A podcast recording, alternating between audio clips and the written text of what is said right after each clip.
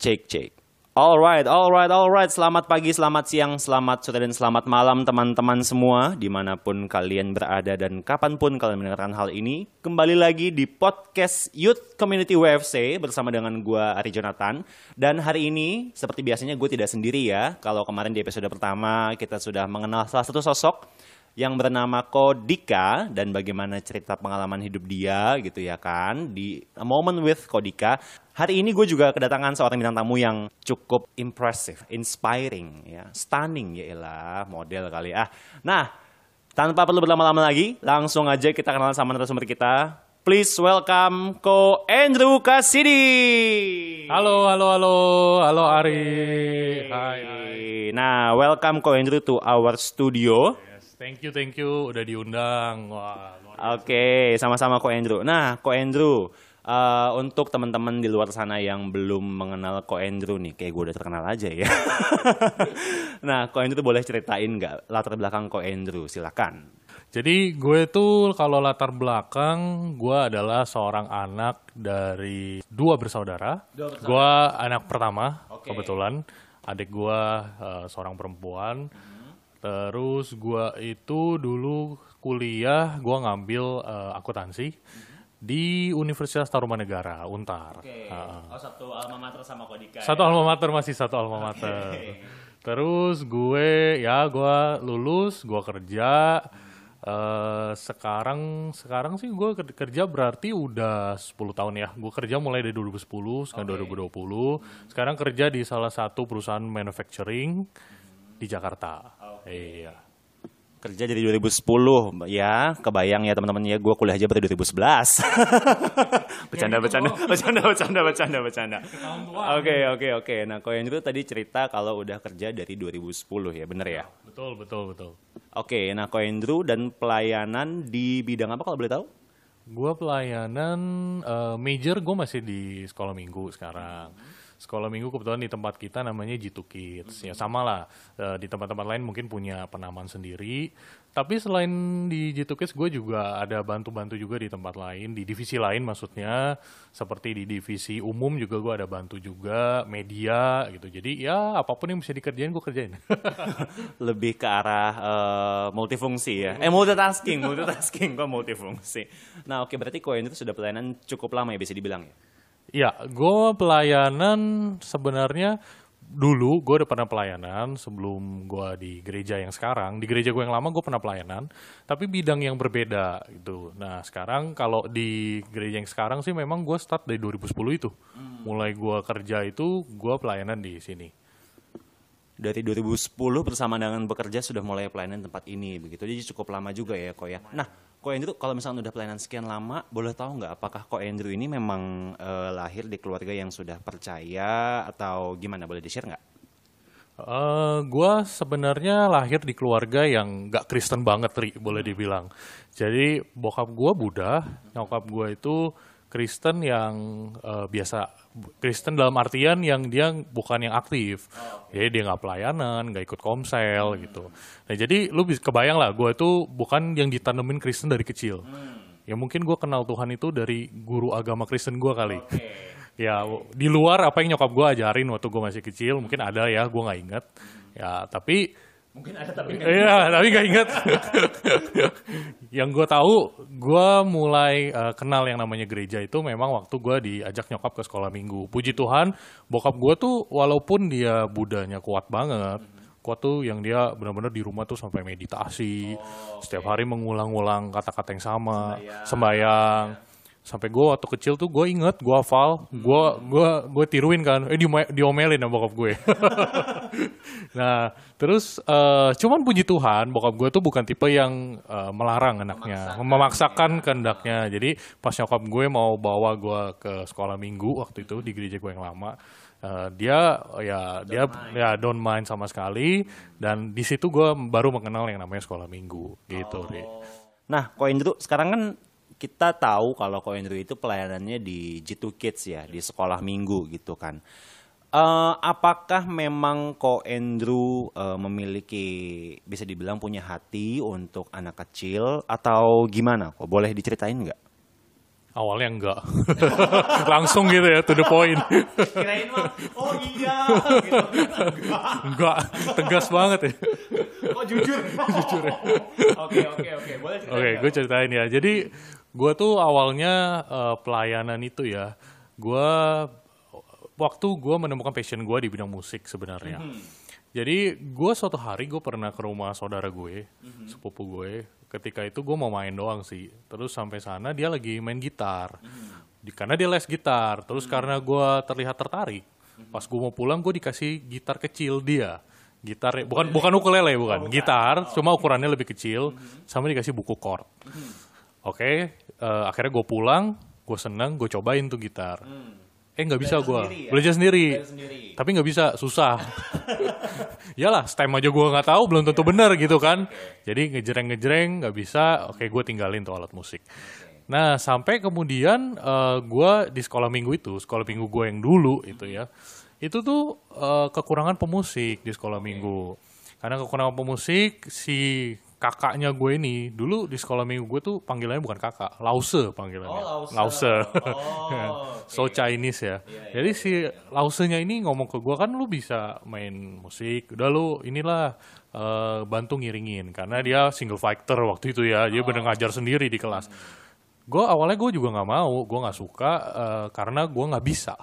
Tapi karena gue di teman-teman gue udahlah, ayolah, ayolah, gue coba dengan kunci seadanya, fales-fales gue nggak tahu lah. Sampai situ pun gue belum menemukan panggilan gue untuk melayani. Nah, gue bener-bener menemukan reason gue waktu untuk melayani itu ketika gue pindah ke remaja. Jadi di zaman dulu namanya komisi remaja. Jadi pindah dari sekolah minggu ke komisi remaja. Di situ gue menemukan alasan gue buat melayani. Apakah itu Tuhan? Bukan. Ya adalah. Dia adalah karena gue melihat kekerenan tim musik pada waktu itu. Jadi motivasi yang salah ya, saudara ya. Salah, Ya. Cuman akhirnya bisa menggait Menggait gue. ke dunia pelayanan. Betul. Pada akhirnya gue baru eh, mau tuh, gue semangat banget tuh, gue pelajarin, gue pengen banget gue bisa melayani kayak mereka.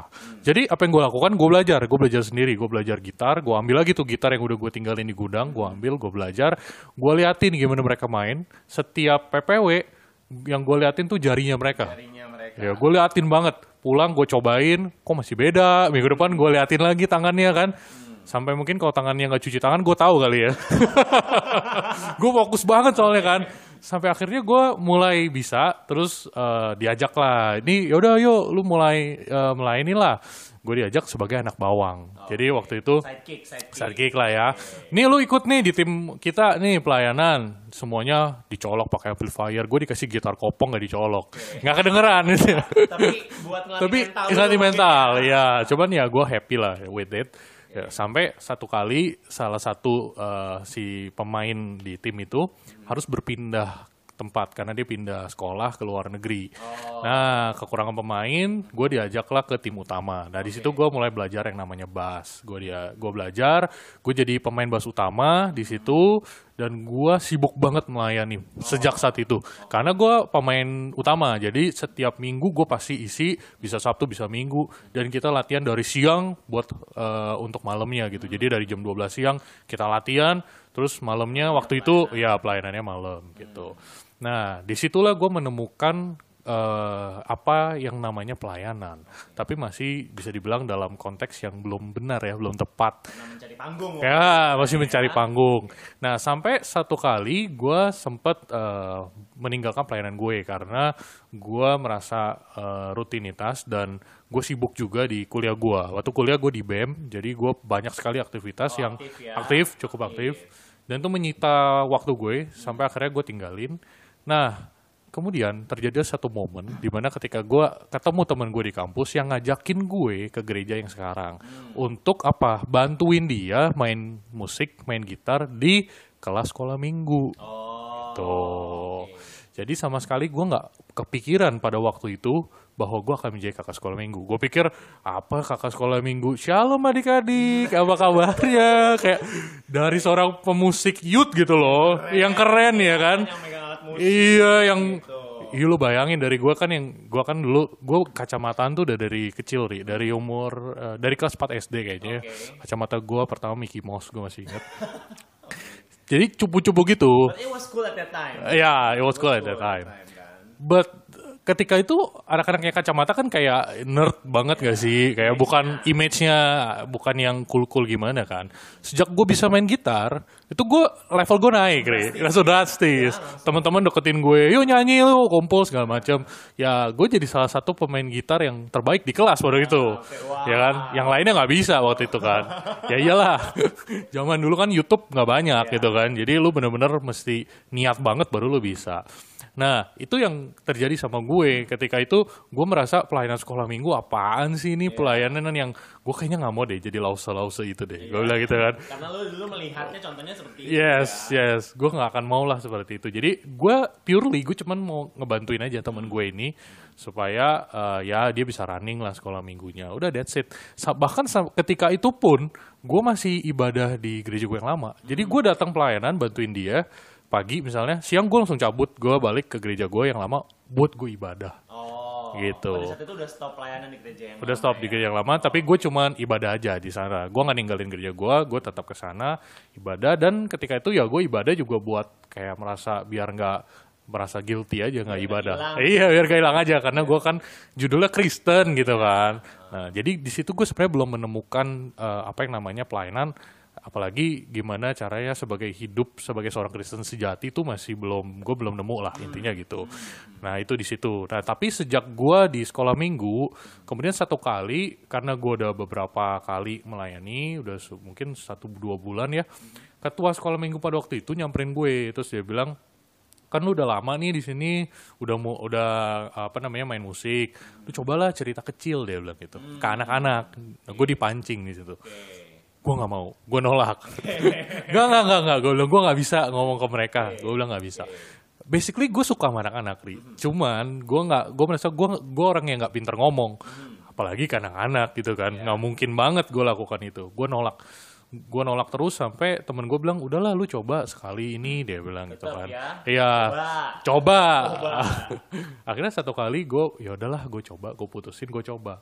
Nah ketika gue coba itu ya sejak itu gue nggak pernah berhenti sampai hari ini Oke. ya karena temen gue yang ngajakin gue itu itu bini gue sekarang Iya, udah gua duga. plot twistnya di situ ya Oke teman-teman nggak aneh ya. Jadi tadi sebenarnya itu di tengah-tengah cerita gue mau tanya gitu. Sebenarnya siapa sih teman kuliah Ko Andrew ini yang ngajakin dia untuk eh, mencoba main musik gitu kan? Dan dia bilang purely mau bantu. Siapa sih yang dia bantu? Dan ternyata itu adalah istrinya Ko Andrew sekarang. Oke, Ko Andrew itu waktu Ko Andrew pertama kali cobain eh, membantu Eh, kita sebut nam- istrinya Ko Andrew namanya Ci Arlin ya teman-teman ya. Jadi eh Ko Andrew bantu Ci Arlin waktu itu berarti waktu masih kuliah kan ya? Iya. udah mau lulus lah Udah mau lulus. semester akhir. Semester akhir. Waktu itu bantuin dan akhirnya as the time goes by akhirnya sampai sekarang, gitu ya kan. Nah, waktu dari pertama kali ngebantuin sampai akhirnya sekarang menikah dan sudah punya anak ya kan. Dan akhirnya sekarang Ko Andrew malah menjadi dari yang awalnya cuma ngebantuin, dari yang awalnya nggak mau cerita sampai akhirnya mulai cerita dan nggak mau berhenti sampai sekarang. Dan akhirnya sampai sekarang Ko Andrew menjadi salah satu pentolan di gereja ini khususnya di G2 Kids-nya ya di sekolah minggunya selama bisa dibilang kurang lebih 10 11 tahun mungkin ya. Karena itu kan dari akhir kuliah gitu kan. Eh, melayani di bidang sekolah minggu. Apakah Ko Andrew pernah mengalami yang namanya titik jenuh atau lowest point di pelayanan ini gitu kan? Karena tadi kan Ko Andrew ceritanya yang pertama waktu pelayanan di remaja di gereja lama Ko Andrew karena terlalu sibuk gitu kan terlalu sibuk latihan dari siang buat pelayanan sore terus gitu minggunya pelayanan lagi dan terus menerus terus menerus menjadi sebuah rasanya menjadi rutinitas gitu kan di saat itu mungkin motivasinya yang salah gitu ya makanya merasanya lelah gitu.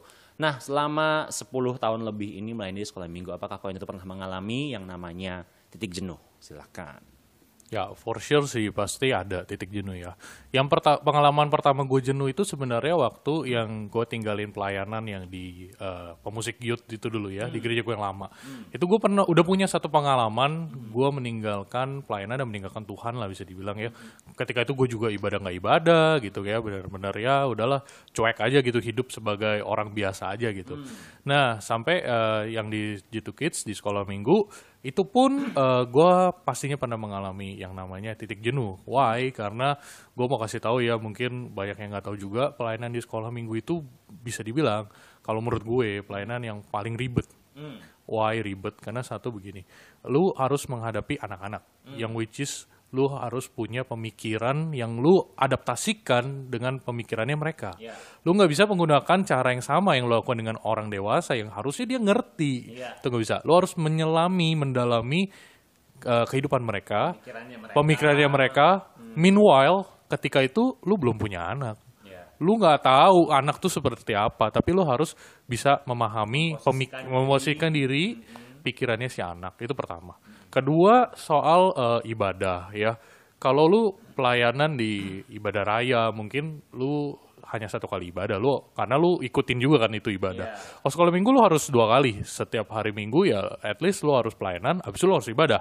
Itu sa- eh, akan makan waktu lu. Terus belum lagi disibukkan dengan persiapan-persiapan bikin prakarya, ya kan, persiapan properti properti yang begitu banyak, terus ditambah dengan kewajiban lainnya lah ya sebagai pengerja kita ikut doa pengerja, eh, rumah doa dan lain-lain. Jadi dari yang gua eh, masih masih ya agak labil begitu, tiba-tiba dihantam dengan segitu banyaknya lagi gitu kan, jadwal ya. Hutan ya. pastilah itu ada yang namanya titik jenuh Ri. Itu nah jadi ada momen-momen di mana gue merasa capek dengan pelayanan ini merasa kayak eh, dingin merasa kayak gue melakukan ini seperti rutinitas saja kembali seperti perasaan gue yang dulu itu balik lagi sih pada waktu itu. Gue pernah ngalamin itu. Oke, nah berarti waktu itu bisa dibilang waktu mulai pelayanan di tempat ini ada culture shock ya kok ya bisa dibilang ya. Jadi di mana yang awalnya tadi bilang masih labil gitu ya kan di umur-umur segitu terus kayak gitu sebetulnya kita juga di luar kehidupan gereja pun kita punya kehidupan pribadi yang perlu kita urus gitu kan. Kayak ketika lulus kuliah mau kerja di mana terus kayak gitu apakah kita mau ngerintis bisnis atau ngapain gitu kan. So many things going around at the same time gitu kan. Ditambah juga tuntutan pelayanan kita yang harus dipenuhi kewajibannya. Dan gue cukup setuju sama Ko Andrew sebetulnya. Untuk pelayanan di sekolah minggu itu sangat kompleks pertama yang tadi itu persiapan mental kita untuk ketemu sama anak-anak. Terus dari gitu ya yang tadi mesti ibadah dua kali gitu ya kan. Apalagi waktu eksekusi ibadahnya bukan cuman mengenai kita memposisikan diri uh, dan pemikiran kita kepada si anak ya tapi juga properti yang digunakan. Terus udah gitu juga moodnya kita sendiri juga mesti dijaga gitu kan. Karena kalau enggak mood kita tersalurkan ke anak-anak juga ke transfer. Ke transfer gitu kan. Ketika kita lagi nggak fokus, ketika kita lagi down atau lagi mumet, lagi galau gitu, itu juga pasti akan mempengaruhi mood kita untuk melayani anak-anak gitu kan. Iya, kerasa juga gitu. Nah, how do you get up in every situation like that gitu? Maksudnya kalau yang pertama kan pelayanan Ko Andrew eh, karena sudah rutinitas capek akhirnya eh, mundur dari yang pemusik itu kan di gereja lama Ko Andrew. Nah, di tempat ini kan selama 10 tahun gitu mengalami titik jenuh. Bagaimana Ko Andrew bangkit dari setiap kali mengalami kejenuhan itu? Nah, setiap kali gue ngalamin eh, yang namanya titik jenuh ya, itu gue refleksikan ke diri gue sendiri. Refleksi. Refleksi, refleksi pijet ya, biar seger ya. Enggak, enggak, bukan. gue review, review. Gue review diri gue. Gue lihat gini, ketika gue lagi jenuh, berarti itu gue menjalani pelayanan gue, itu bisa dibilang flat. Dalam artian, eh, berarti gue nggak melakukan sesuatu yang berarti nih. Gue nggak berkembang di pelayanan gue. Terus pertanyaannya siapa yang salah kalau itu terjadi? Apakah keadaan atau gue sendiri sebenarnya yang nggak melakukan apa-apa? Nah itu yang menjadi dorongan buat gue. Jadi waktu gue mengalami titik itu, akhirnya gue cari hal terobosan baru yang bisa gue bawa buat pelayanan gue, buat ke anak-anak. Contoh misalnya, gue bikin lagu dengan dengan apa yang gue punya dengan bakat gue di bidang musik gue pernah eh, melayani di tim musik gue punya talent itu gitu. Kenapa gue nggak maksimalin gitu? Nah dari situ ketika gue lagi boring gue lagi jenuh banget gue bikin lagu baru buat anak-anak. Di situ gue bisa melihat ada satu buah dampak buat anak-anak yang yang mana memberkati mereka lewat itu tuh memberikan kekuatan lagi buat gue. Gitu. Banyak hal misalnya gue bikin uh, games yang seru buat mereka. Gue bikin kreativitas waktu uh, retret kita pernah sampai bikin uh, maze di sini di gereja kita bikin maze dari kardus-kardus yang banyak kita kita sulap itu ruangan sampai anak-anak tuh senang banget gitu. Nah, senengnya mereka, sukacitanya mereka, happy-nya mereka, itu tuh menjadi semangat balik buat gue. Kepuasan tersendiri. Itu yang membuat gue akhirnya bangkit. Jadi gue bisa overcome rasa jenuh gue. Gitu sih. Jadi ketika Ko Andrew mengalami titik jenuh itu, ketimbang mundur, tapi Ko Andrew mencari sesuatu hal yang bisa mengembalikan excitement itu balik. Yaitu tadi yang pertama tulis lagu, terus dari gitu mikirin outrageous idea, ide-ide yang bisa mm, gitu. Gue gimana ya ngejelasinnya ya? Yang yang bisa membangkitkan gairah anak-anak itu gitu ya, membuat anak-anak itu happy. Dan bener banget ketika kita ngelihat anak-anak itu happy, kitanya juga merasa kayak disegarkan kembali ya nggak sih? Gitu. Karena ketika yang kita layani itu istilahnya kalau anak-anak kecil, kalau anak-anak kan kelihatannya gampang ya. Maksudnya ketika kita tahu mereka seneng ya mereka ketawa mereka menjerit dan apa segala macem gitu. Beda sama kalau misalkan mungkin sama anak-anak remaja yang yang udah mulai kenal malu gitu ya iya. Gitu kan. Mereka seneng kita nggak tahu gitu. Paling banter ya repost di IG story. Iya.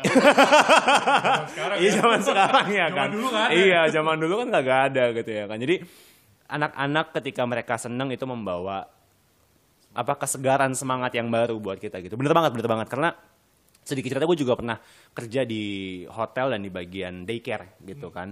Itu ketika kita ngelakuin aktivitas gitu kan itu super tiring capek banget gitu kan. Emang bener banget setuju banget sama koin itu. Maksudnya effortnya selama ini gue ngeliat G2 Kids itu setiap Natal dekorasinya nggak pernah yang namanya standar gitu. Gue sampai kadang bingung ini pintu masuknya di sebelah mana ya gitu. Karena dekorasinya itu meg meriah, megah terus udah gitu penuh banget sampai gue bingung ini mereka ada waktu ya buat ngerjain ini semua gitu kan tapi itu semua paid off ketika kita ngelihat anak-anak itu girang, sukacita, ketawa dan segala macam. Oke, jadi itu yang kau lakukan ketika sudah mulai merasakan masa-masa uh, kejenuhan yep. gitu ya. Oke, jadi bisa dibilang pelayanan di G2 Kids di sekolah minggu ini bisa nggak sih dikonsider sebagai panggilan hidupnya Ko Andrew kalau panggilan oh, okay. bisa nggak sih ini pelayanan sekolah minggu ini dikonsider as your life calling? Uh, I guess so ya, hmm. karena uh, melihat dari yang tadinya gue deny banget, hmm. ya kan, kayak pelayanan yang cupu gitu ya, menurut gue anak gitu ya, kecil, anak kecil, iya pasti nggak keren gitu ya, kan kerennya koko-koko musik gitu kan, ya tapi uh, waktu berjalan sekarang nggak berasa, gue benar-benar udah 10 tahun hampir 11 tahun ya melayani di sini gue nggak pernah apa benar-benar kepikiran kalau gue lepasin pelayanan ini akan jadi apa gitu. Hmm. Kayak masih gue masih mau melakukan banyak hal. Kayak explore, explore. yes, kayak lo bilang uh, apa dekorasi yang meriah dan sebagainya. Gue masih mau lakuin yang lebih. Mungkin kalau bisa pintu masuknya dari atas. Ya dari atas gedung gitu helikopter. ya pokoknya uh, I wanna do more yang benar-benar bisa menjadi berkat. Tapi satu poin gue mau tambahin ya uh, tujuan dari apa yang kita lakukan di sekolah minggu ya yang gue lakukan itu bukan untuk menyenangkan anak-anak sebenarnya menyenangkan anak-anak itu adalah pintu masuk ketika mereka itu happy mereka itu akan sangat dengan mudah bisa masuk perkataan menerima. kita. Yes, menerima perkataan kita. Kita akan sangat mudah untuk nanemin mereka value, value ketika mereka sudah happy dan sudah tertarik dengan apa yang kita suguhkan, suguhkan ke mereka gitu. Jadi tujuan utamanya tuh sebenarnya bukan untuk membuat mereka happy, tapi lebih kepada untuk pintu biar kita bisa masuk dan kita bisa jadi berkat buat mereka. Hmm. Gitu Lori. Itu yang okay. harus uh, gua tambahin. Jadi membuat mereka happy itu sebagai tools ya, to open the way ke hati mereka supaya bisa dengan mudah kita menanamkan nilai-nilai firman Tuhan. Oke, nah Ko Andrew tadi bisa dibilang bahwa pelayanan ini merupakan panggilan hidup Ko Andrew gitu ya. Karena there is still a lot of thing you wanna do, masih mau ekspor banyak hal, masih mau berkarya lebih banyak lagi gitu ya. Apabila diizinkan Tuhan gitu ya kita hidup lebih lama. Amin. Nah Ko Andrew sekarang pertanyaan dari gua nih gitu ya. Gimana sih cara kita untuk tahu bahwa pelayanan atau hal yang sedang kita kerjakan ini merupakan panggilan dari Tuhan untuk kita gitu Eh, karena kan banyak anak muda yang mungkin kayak tadi awalnya kayak Ko Andrew gitu ya awalnya dari coba-coba gitu kan terus akhirnya sekarang bisa menjadi the face of sekolah minggu gitu ya kan. How kita anak-anak muda gitu atau mungkin buat teman-teman juga yang mau mulai pelayanan gitu kan atau mungkin untuk teman-teman yang sudah melayani sekian lama gitu. Sebenarnya ini panggilan gue bukan sih gitu. Gimana kok caranya Eh, kalau dari gue tuh begini, Eh, untuk lu tahu itu eh, pelayanan panggilan lu atau bukan, pertama lu harus tanya Tuhan, for sure. Lu harus tanya dulu, Tuhan nih apakah ini eh, tempat gue melayani atau bukan. Nah, gue lakukan itu, gue tanya Tuhan, tapi Tuhan gak jawab secara verbal. Dia nggak bisikin gue gitu ya. Iya gitu kan.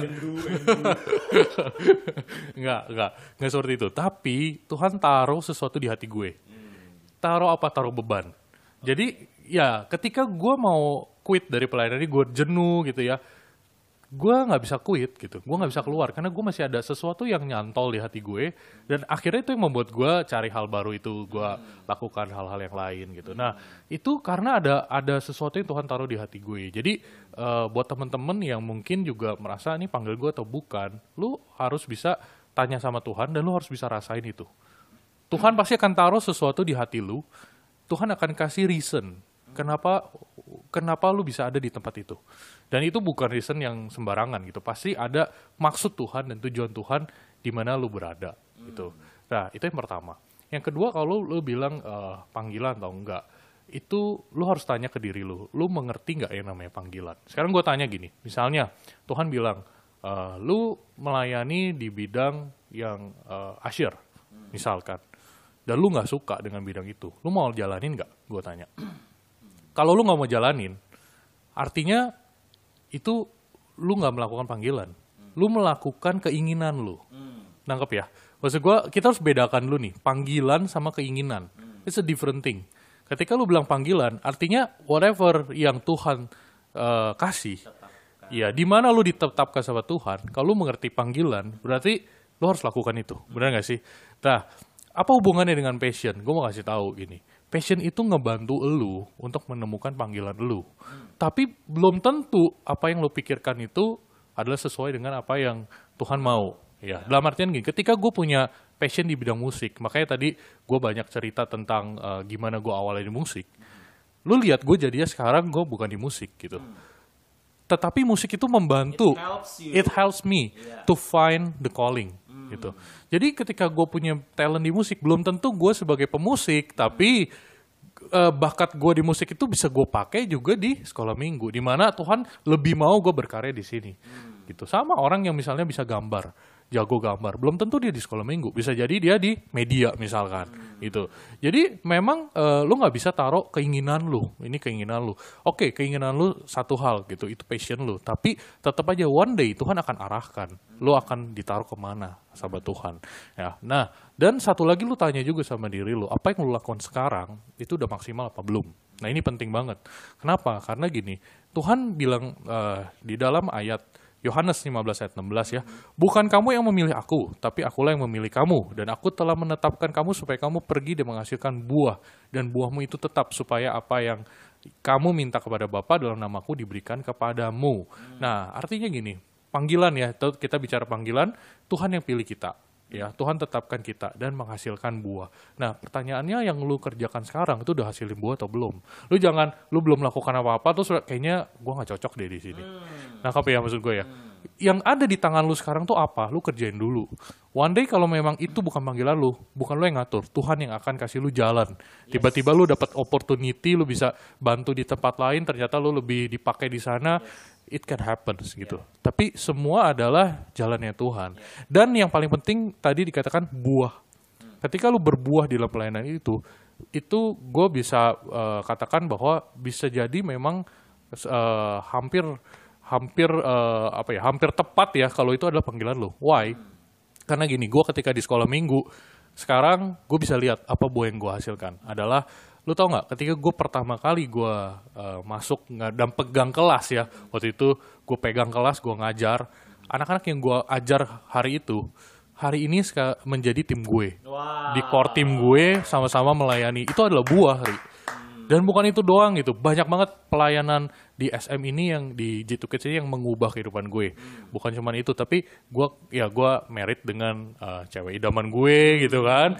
Terus bokap gue diselamatkan bokap gue terima Tuhan. Itu karena gue pelayanan di sini gue tertanam di sini dia lihat sesuatu yang mengubah hidup gue. change ya. Jadi gue percuma berbusa gue ngomong ke bokap gue. Lo harus terima Tuhan lo harus jadi Kristen bla bla bla bla bla bla. Dia punya satu keyakinan kuat banget dengan agama dia. Tapi ketika dia melihat ada Tuhan di dalam diri gue which is itu diubahkan karena gue melayani di sini. Itu yang membuat dia akhirnya berubah dia perlahan-lahan dia terima Tuhan Lembutkan hati. Yes. Dan ketika gue mau merit, dia dibaptis bokap gue. Sek- Sekarang gue satu keluarga udah benar-benar Christian, yang tadinya bukan Christian banget, sekarang udah jadi ya full Christian yang memang diselamatkan. Ya Eh, banyak hal pekerjaan gue, eh, teman-teman gue, hubungan gue, semua itu Tuhan berkati. Ya, tapi bukan karena berkat itu gue melayani, tapi karena memang Tuhan sudah berkati dan gue mau give him more gitu ri. Nah itu sih yang jadi eh, dasar gimana caranya lu tahu itu panggilan lu apa bukan. Hmm, Nah, gile, gile, gile. Ini buat gua sangat ins- menginspirasi sekali ya, karena apa yang Ko Andrew sharing ini sangat diperlukan anak-anak muda saat-saat ini gitu, Ko ya. Karena banyak banget anak muda zaman sekarang itu berpikiran bahwa ketika mulai pelayanan, uh, I'm gonna do something cool gitu kan. Tapi ketika diberikan tugas yang dalam tanda kutip ya kayak tadi asyir atau apa pun itu ketika dipercayakan satu tanggung jawab dan baru beberapa saat lamanya langsung berpikiran bahwa kayak ini bukan buat gue deh. Dan itu yang gue kadang-kadang eh, kayak gemes gitu ya sama anak-anak muda zaman sekarang gitu. Udah mulai luntur semangat untuk eh, bertahannya, endurance-nya, resistance-nya gitu ya. Bagaimana untuk ya udah tahan aja dulu gitu loh. Tapi mereka berpikiran kayak, ah, udah gue gak suka, gue tinggalin aja gitu. Kayaknya bukan buat gue deh gitu. Tapi juga ada orang lain gitu kan. Tapi apa yang kau enjoy sharing ini semoga nyampe ya ke teman-teman semua gitu kan. Terutama juga buat gue gitu kan. Bahwa apa pun yang kita kerjakan, apa pun yang dipercayakan Tuhan, kita mesti kerjain bener-bener have we do our best atau belum gitu. Karena apa yang dari Ko Andrew saksikan tadi gitu ya bagaimana dia eh, tetap konsisten sama pelayanannya dia gitu kan. Terus dari itu bagaimana dia melihat ada buah dalam hidupnya gitu kan perlahan per- perlahan-lahan gitu ya kalau itu selama 11 hampir 11 tahun ini gitu ya prosesnya selama 11 tahun ini ya mungkin kita nggak dengar semua bagaimana ada momen-momen di mana Ko Andrew juga pasti mengalami yang namanya moment of uh, depression mungkin ya moment of pressure gitu ya. Tapi uh, di sini kita melihat bagaimana Tuhan bekerja melalui kehidupannya Ko Andrew dan menghasilkan buah dalam kehidupannya dia.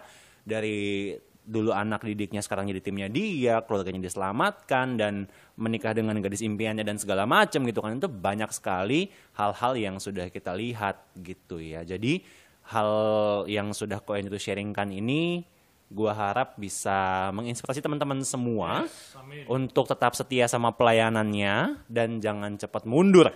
Ya. Nah, kalau ini ada satu pesan nggak? Ada pesan ada pesan nggak yang mau disampaikan buat teman-teman semua yang mendengarkan di rumah? Silakan. gue mau pesan aja sama teman-teman yang hari ini dengerin gitu ya di mana pun kalian berada apa pun yang kalian kerjakan kecil ataupun gede gitu ya you have to do it with all of your heart. Ya karena kenapa? Tuhan bilang gini kalau lu di perkara kecil aja lu nggak bisa beresin dengan bener gimana lu mau dipercaya di perkara yang besar? Jadi kalau lu merasa apa yang lu kerjakan sekarang kayaknya bukan gue banget nih tapi lu nggak mau melakukan yang terbaik gimana Tuhan mau kasih lu yang benar-benar yang sesuai dengan yang lu mau? Tuhan nggak akan bisa percayakan itu gitu. Nah jadi jangan menyerah buat teman-teman yang lain. Ya apa pun yang dipercayakan kepada kalian make it double Tuh, lakukan yang terbaik, kasih yang terbaik. Gue percaya bahwa Tuhan itu sudah punya rencana yang benar-benar luar biasa dalam kehidupan setiap kita. Dan itu pasti akan digeраpi dia, asal kita lakukan dulu bagian kita. Gitu. Itu aja sih, mudah-mudahan bisa memberkati dan menginspirasi teman-teman semua. Amin. Thank you so much Ko Andrew for your time today. Thank you, thank you, thank you. Gue yang thank you banget nih bisa sharing-sharing nih. Okay, it's such an honor to have you in our session, this second episode of A Moment with Ko Andrew. Yeay. Oke teman-teman semua, terima kasih juga sudah mendengarkan sampai akhir dari episode podcast kali ini. Gua Ari Jonathan Chandra mengucapkan terima kasih untuk teman-teman semua dan jangan lupa untuk follow YouTube channel kita di Youthcom WFC, juga untuk Instagram kita di nama yang sama at Youthcom WFC, Y O U T H C O M M W F C untuk tahu setiap jadwal kegiatan kita dan apa yang akan kita lakukan mendatangnya.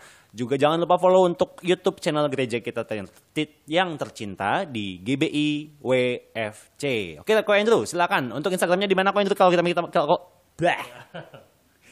Instagramnya di mana Ko Andrew kalau kita mau follow?